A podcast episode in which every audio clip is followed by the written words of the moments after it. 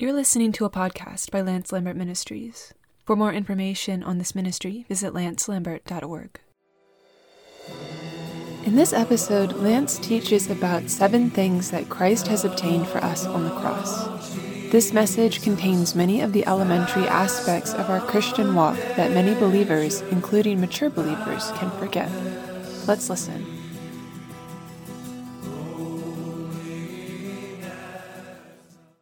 We'll turn first in your Bible to Hebrews and chapter ten from verse ten. Hebrews chapter ten from verse ten.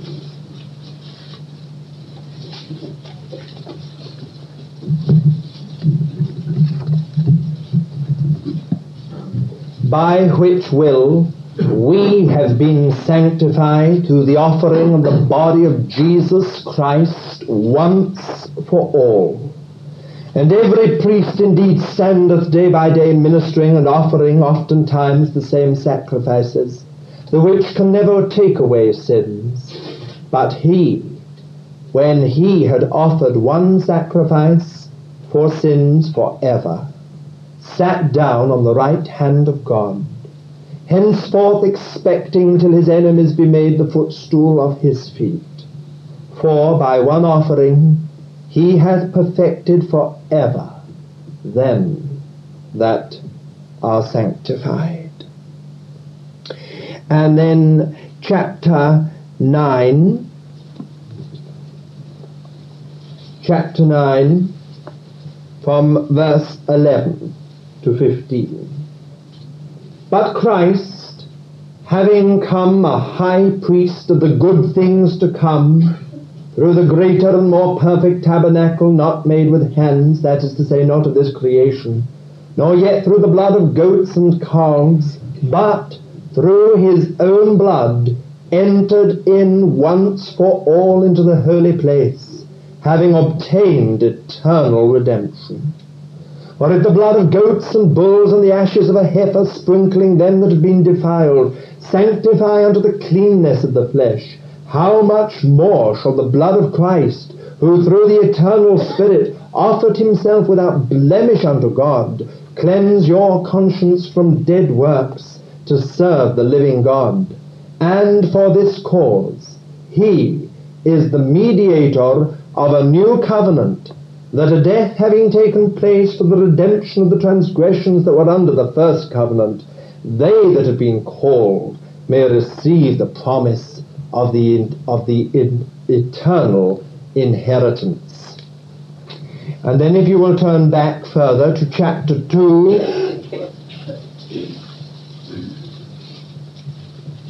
verse fourteen. Hebrews chapter two, verse fourteen.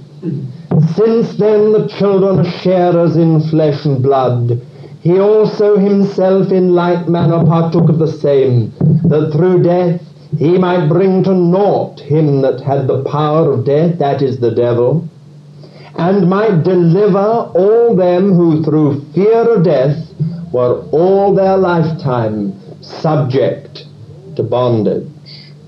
Then I want you to turn back further to Acts. Chapter two. Acts chapter two.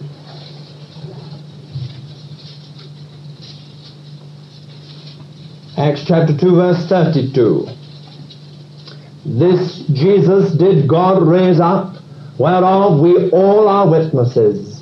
Being therefore by the right hand of God exalted, and having received of the Father the promise of the Holy Spirit, he hath poured forth this which ye see and hear. For David ascended not into the heavens, but he saith himself, the Lord said unto my Lord, sit thou on my right hand, till I make thine enemies the footstool of thy feet. Let all the house of Israel therefore know assuredly that God hath made him both Lord and Christ, this Jesus whom ye crucified. One further reference, going back further in the New Testament, to John nineteen. John nineteen and verse thirty. When Jesus therefore had received the vinegar, he said, "It is finished." And he bowed his head and gave up his spirit. Now, I don't know if you've got a little piece of paper, anyway, you've got a pen, but we're not going to preach this morning. But what I'm going to do is give you seven things that have come out of the cross. Seven things that have come out of the cross. And what I think would be the greatest blessing after what Ingemar said this morning is if you would go away and ask the Lord to show you through this week what they mean. Just take them away and get on your knees quietly before the Lord and say to the Lord, "Now, Lord, what does this mean? What does this mean?" Seven things that the Lord Jesus has obtained for us. Seven things that, if you like, are consequent upon the cross. The first thing is this. The first thing is this: Christ has finished the work of our salvation. That's the first thing, put it down. Christ has finished the work of our salvation. Now listen very carefully. Christ has done every single thing necessary to justify you, and not only to justify you, but to sanctify you, and not only to sanctify you, but to glorify you. Therefore, in Romans eight verse thirty it says, "Those whom he has justified, he has, he has also sanctified, and those whom he has sanctified, he has also glorified." It's all past. Christ has finished the work as far as God is concerned. Those who are justified are sanctified and glorified. The whole work is done. Jesus, the Lord Jesus, has finished the work on the cross. Absolutely finished it. What do you need to be justified? You need righteousness. What do you need to be justified? You need the cancellation of your sins. What do you need to be justified? You need the removal of your sins as far as the east is from the west. What do you need to be justified? You need forgiveness, pardon. You need all these things. Christ has done it. Himself alone on the cross. He's finished the work. He has done everything necessary for your justification. Therefore, God justifies every man or woman who puts his faith in Christ. It doesn't matter if he is the vilest sinner in the world. If he puts his faith in Jesus Christ, God immediately justifies him, because God is no liar. So there's the one wonderful thing. But listen, he's done everything that you need to be sanctified. And he's done everything you need to be glorified. Can I be glorified? Oh, can some old ragbag like me be glorified in the end? Can I stand in the kingdom of God and know the glory of God in me? Can it be possible that somehow or other God will glorify you and me? Yes, he will. For it says, "Christ in you, the hope of glory." On the cross, Christ has finished the work of our salvation. He has obtained everything necessary for you to be glorified. So one day, if you stand before God's face filled with his glory, it will all go back to the finished work of the Lord Jesus Christ. It will all go back to what he did alone upon the cross for you and for me. It's done, dear friend, it's done. Now let me put it this way. Not one single thing that you can do can undo the finished work of Christ. And not one single thing you can do can add to the finished work of Christ. It is finished. Now, my dear friend, I can sit down here and think and think and think about the Battle of Britain in nineteen forty. And I can weep about it and have a bad time about it and wish that somehow or other the Nazis had come. But whatever I do, whatever I do, my feelings in nineteen sixty-seven can do absolutely nothing to what happened in nineteen forty. It's finished. I can weep all day, I can cry all day, I can laugh all day, I can rejoice all day, but whatever happens, it does nothing to nineteen forty. It's a finished thing. I might be very sad about the day Queen Victoria ascended the throne, but I can do nothing about it. She ascended the throne, if I am right, in eighteen thirty-one. I think I'm right. No, I'm not right. Someone, someone tells me. Well, it doesn't matter. But she did ascend the throne sometime. And, uh, and let me tell you, not one single thing I can do can take away from it. It's a fact. It's a finished fact. She not only uh, ascended the throne, but she reigned for many, many years. I can do nothing about it at all. It's a finished work. It's done. I can weep all day, I can disbelieve it, or I can believe it. But it makes no alteration to the fact. I'm talking about objective facts. Now listen, Christ finished the work of our salvation two thousand years ago on the cross. Nothing that you can do, nothing that you can do can take away from that finished work, and nothing that you can do can add to it. You may be the noblest, most zealous, most knowledgeable, most biblical person in the world, but you can't add one single thing to the finished work of Jesus Christ. You may be the most sinful, the most ignorant, the most black, the most dark, the most hopeless sinner in the world, but you cannot take away a single thing from the finished work of Jesus Christ. It is finished. Absolutely finished. Jesus says in John seventeen verse four, Father, I have accomplished the work that thou didst give me to do in this world. He's accomplished it. It is finished. Now that's the first thing. Now swiftly, the second thing is this. The second thing is this. He has obtained eternal redemption. He has obtained eternal redemption. By the one offering up of himself upon the cross, he has obtained eternal redemption. Think of that, redemption.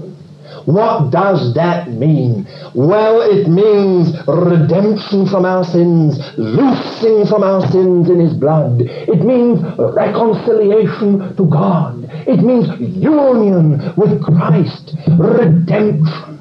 And dear child of God, that redemption will last just so long as God lasts.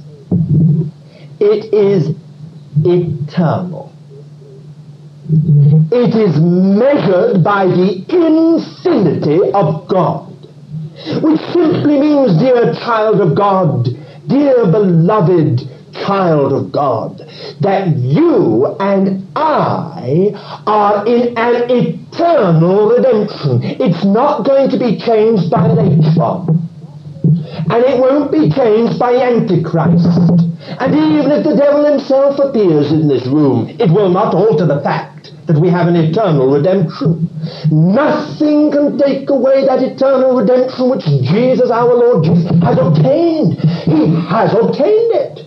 It's not as if it's in question. It's not as if it's in question for certain people. He has obtained eternal redemption by the offering up of himself, not the offering up of myself, not my devotion or zeal, but he has obtained eternal redemption. I often feel that some of us Christians are in great need of going back to very elementary things. Tell me, don't you find in your life that there is an evil heart of unbelief that lurks in so much? Even when we've grown so greatly in the Lord, there it is. It makes us just disbelieve the moment we hear something. Even when we're praying, we disbelieve. You see, full assurance of faith. It goes back to justification.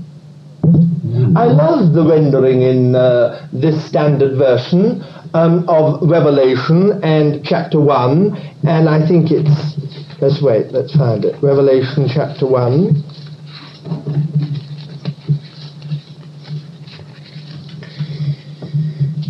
verse five, unto him that loveth us and looseth us from our sins. Have you been loose? You've been forgiven. You know it. But have you been loose? Or are they clinging to you?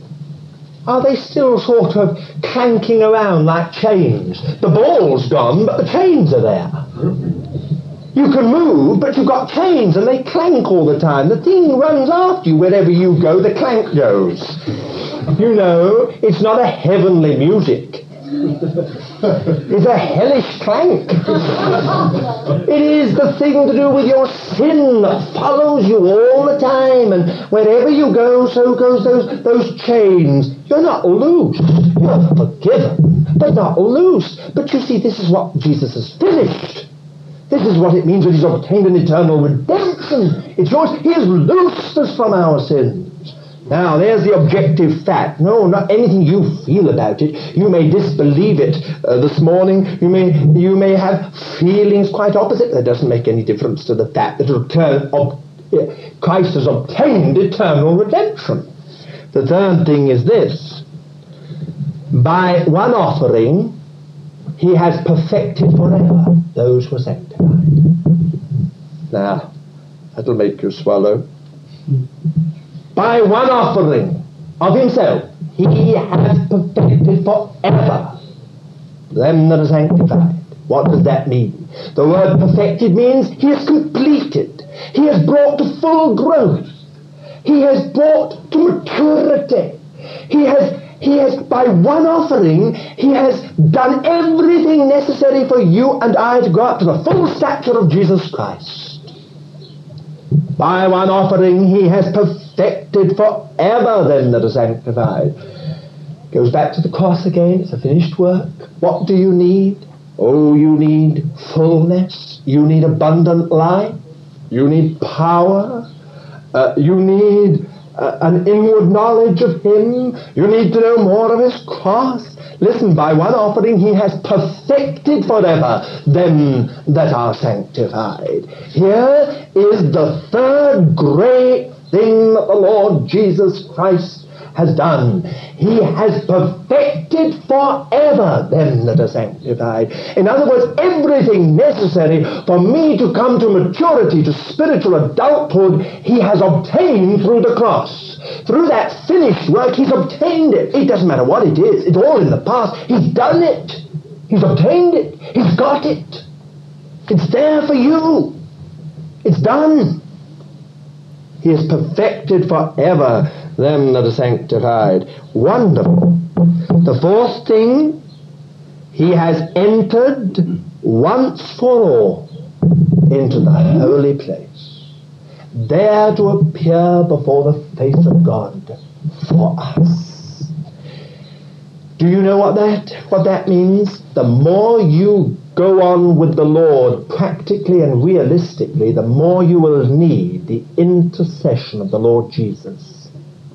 Woe betide any man or woman who starts to enter into the spiritual conflict and battle if they don't know that there is someone who is appearing before the face of God for them. You'll be knocked out in an instant if you don't know that at the right hand of God, before the face of God, there is the Lord Jesus Christ, whoever lives to make intercession for us. Why, it says, who shall lay anything to the charge of God's elect? Who is he that condemneth? Now listen, it is Christ Jesus that died, yea, rather that was raised from the dead, who sits at the right hand of God and who makes intercession for us. Paul says it's not just a question that he's di- died, but he's making intercession for us. It's Romans eight. Well, there you are, he appears before the face of God for us. If any man sin, we have an advocate with God, Jesus Christ the righteous, who gave himself a propitiation for our sins, and not for ours only, but for the sin of the whole world. You see, it's not just that we have someone who's finished a work of salvation. It's not just that we have someone who's obtained eternal redemption for us and left us to it. It's not just that he's perfected through that work on the cross those who are sanctified, obtained everything for them. Now he has gone into the presence of God to appear before God's face for us. He is watching over the work in us. He is actually there as the guarantee that everything is effective. Some people don't believe that the salvation of God is effective. They feel that somehow or other, well, yes, of course, there's, a, there's an amount of ideal in our salvation. There's quite an amount of it which is, which is just, um, um, well, it, it's a wonderful, glorious sort of thing up there to which we are moving. But you know the Lord Jesus is at the right hand of God as the guarantee that God's salvation and everything that has been obtained at the cross is effective. He's there to see that it is effective. He is appearing before God for us. Now, listen just to this little comment I would like to make on this. All of us in this company put a lot on prayer, don't we? We believe that prayer is all important. We believe that more things are done through prayer than this world dreams of. We believe that it is in prayer that we move and change situations. We believe further, we believe that prayer is the powerhouse of the church. If we think so much about our prayer, how much more vital is the prayer of the Lord Jesus? If our prayer is so important and strategic, how absolutely strategic and vital is the prayer ministry of the Lord Jesus Christ. He has entered once for all into the holy place. Uh, fifthly, he has become the mediator of a new covenant. He has become the mediator of the new covenant, go-between, the go-between of the new covenant. Here is the new covenant of God. Here are you and I. Jesus, the Lord Jesus, is the go-between uh, of the new covenant. He takes the new covenant of God and he puts it into us, not up here, but into our heart, and he takes us and he brings us into the new covenant. What is the new covenant? Well, very, very simply, in Jeremiah thirty-one, Jeremiah thirty-one and verse thirty-three, "This is the covenant that I will make with the house of Israel after those days, saith the Lord, I will put my law in their inward parts, and in their heart will I write it. I will be their God, and they shall be my people. And they shall teach no more every man his neighbor and every man his brother, saying, Know the Lord, for they shall all know me. From the least of them unto the greatest of them, saith the Lord, for I will forgive their iniquity, and their sin will I remember no more." There is the new covenant. Now listen to Ezekiel.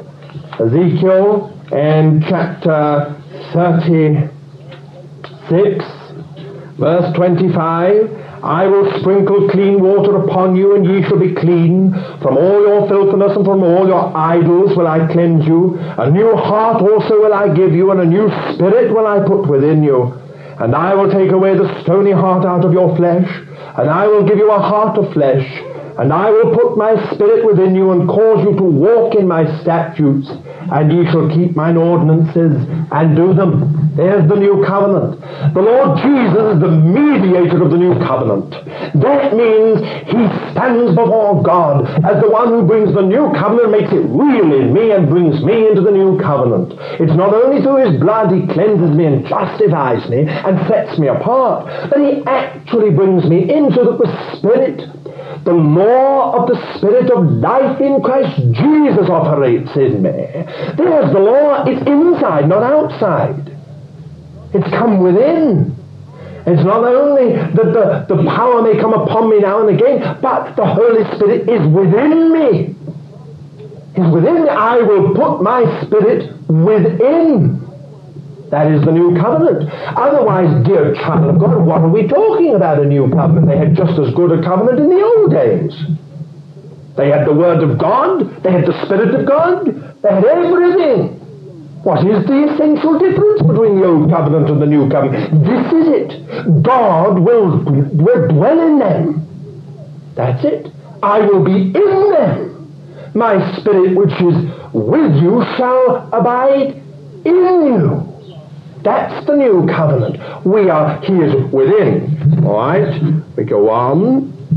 The sixth thing, he has obtained the promise of the Holy Spirit for us. That's the sixth thing.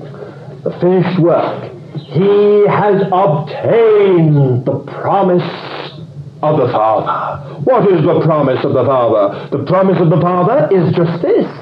I will put my Spirit within you. Now how shall you know that? How shall you know the blessed fullness of the Holy Spirit? How shall you and I know the blessed ministry of the Holy Spirit? How shall we know what it is to be filled with Christ? How shall we know what it is to have that power to serve the Lord and to witness for Him? How?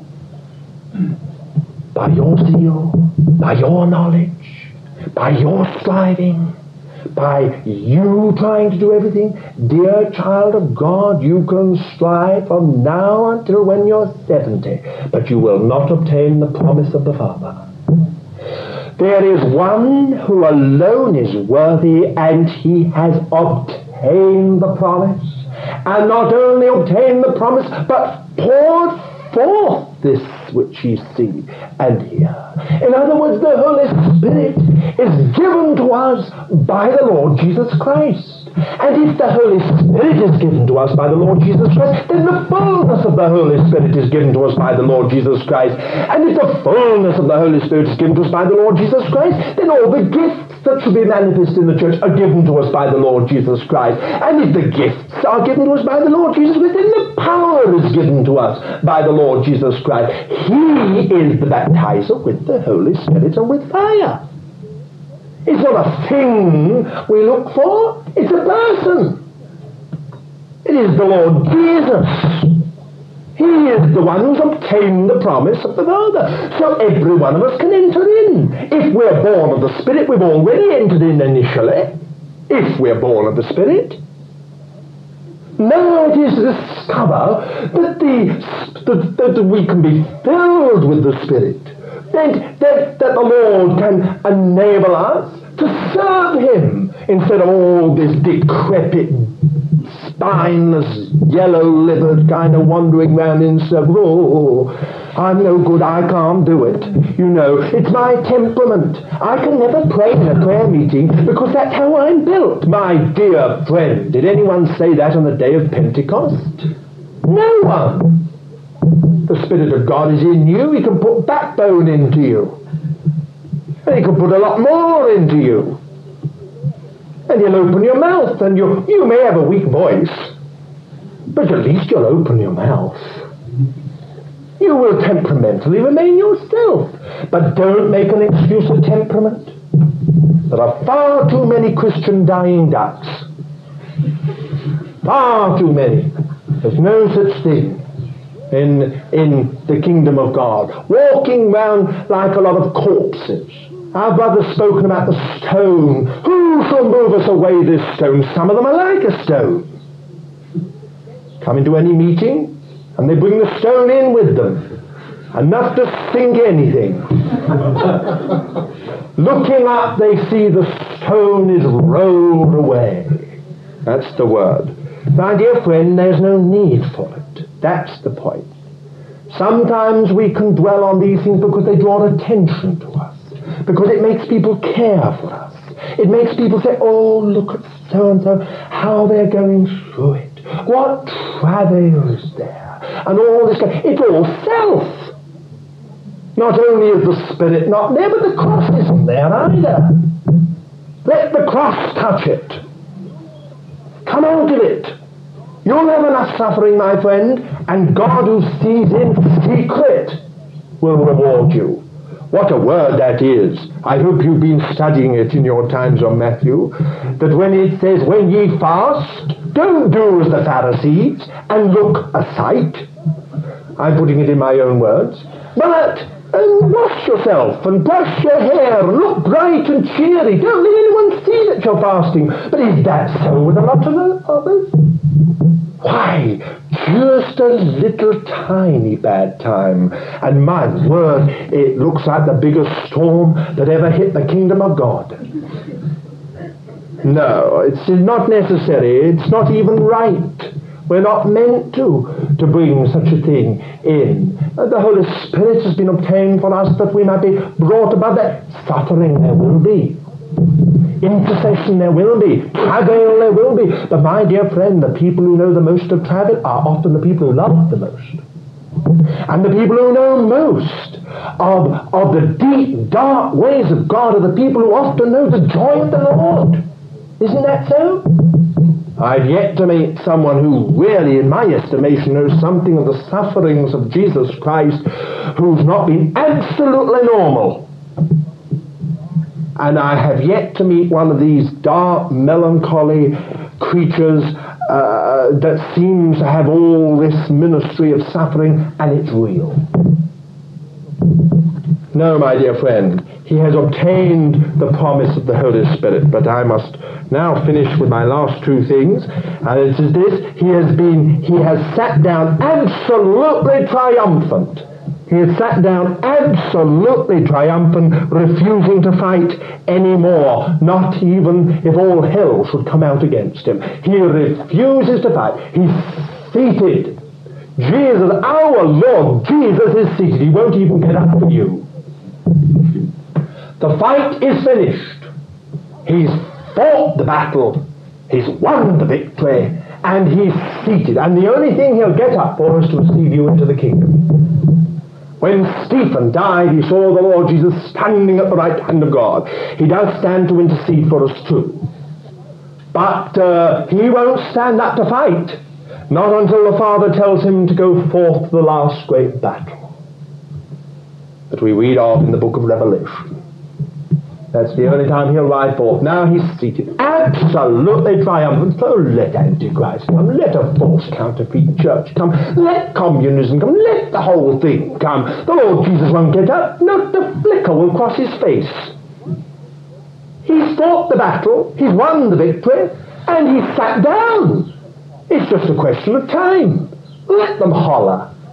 It, made, it reminds me of, of Elijah on Mount Carmel, when those prophets of Baal danced up and down and up and down and cut themselves with knives and spears, and blood gushed out here and there. From morn to noon they jumped and danced about, and there did old Elijah just sat there and looked at them. Waited till they'd exhausted themselves. And then he did a thing that very few of us did. He poured water on the altar three times, just to say, now then, I'll make it impossible for God to do anything here. He has sat down, the Lord Jesus, absolutely triumphant. No one, no one will ever get him to come out to fight. He's got the victory. It's finished, it's done. And the last thing is this, he's brought to naught the power of the devil.